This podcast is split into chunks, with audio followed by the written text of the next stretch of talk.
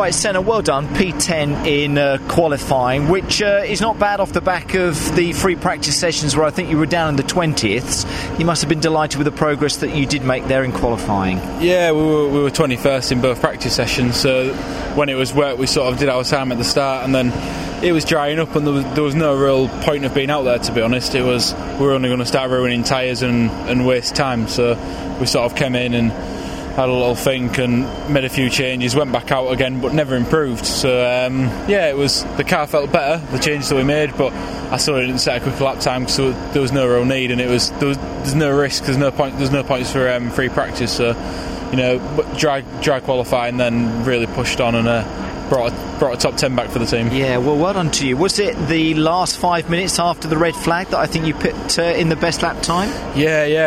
I was a bit upset actually because after after um, after the second run on the tyres we had, we um, just got them in perfect, and then then the red flag came out. But you know, fortunately, we went out about five minutes later, and they were, they were still up to temperature, so still was still able to put a lap in. So it was um, it was a good lap. So just happy to bring a top 10 back for the boys, really. Excellent. That leaves you in a nice place for tomorrow, doesn't it? Or sets you up nicely for the weekend and those three races tomorrow. Yeah, that's it. You know, we won a lot of points. We didn't score any at Thruxton through a bit of a trying weekend. We still won the Jack Sears, but we're just going to press on as much as we can here and hopefully maybe be there for the reverse grid at the end of the day. Excellent, but well done. Good session for us. Yeah, cheers. Fantastic. Thank you. Thank you.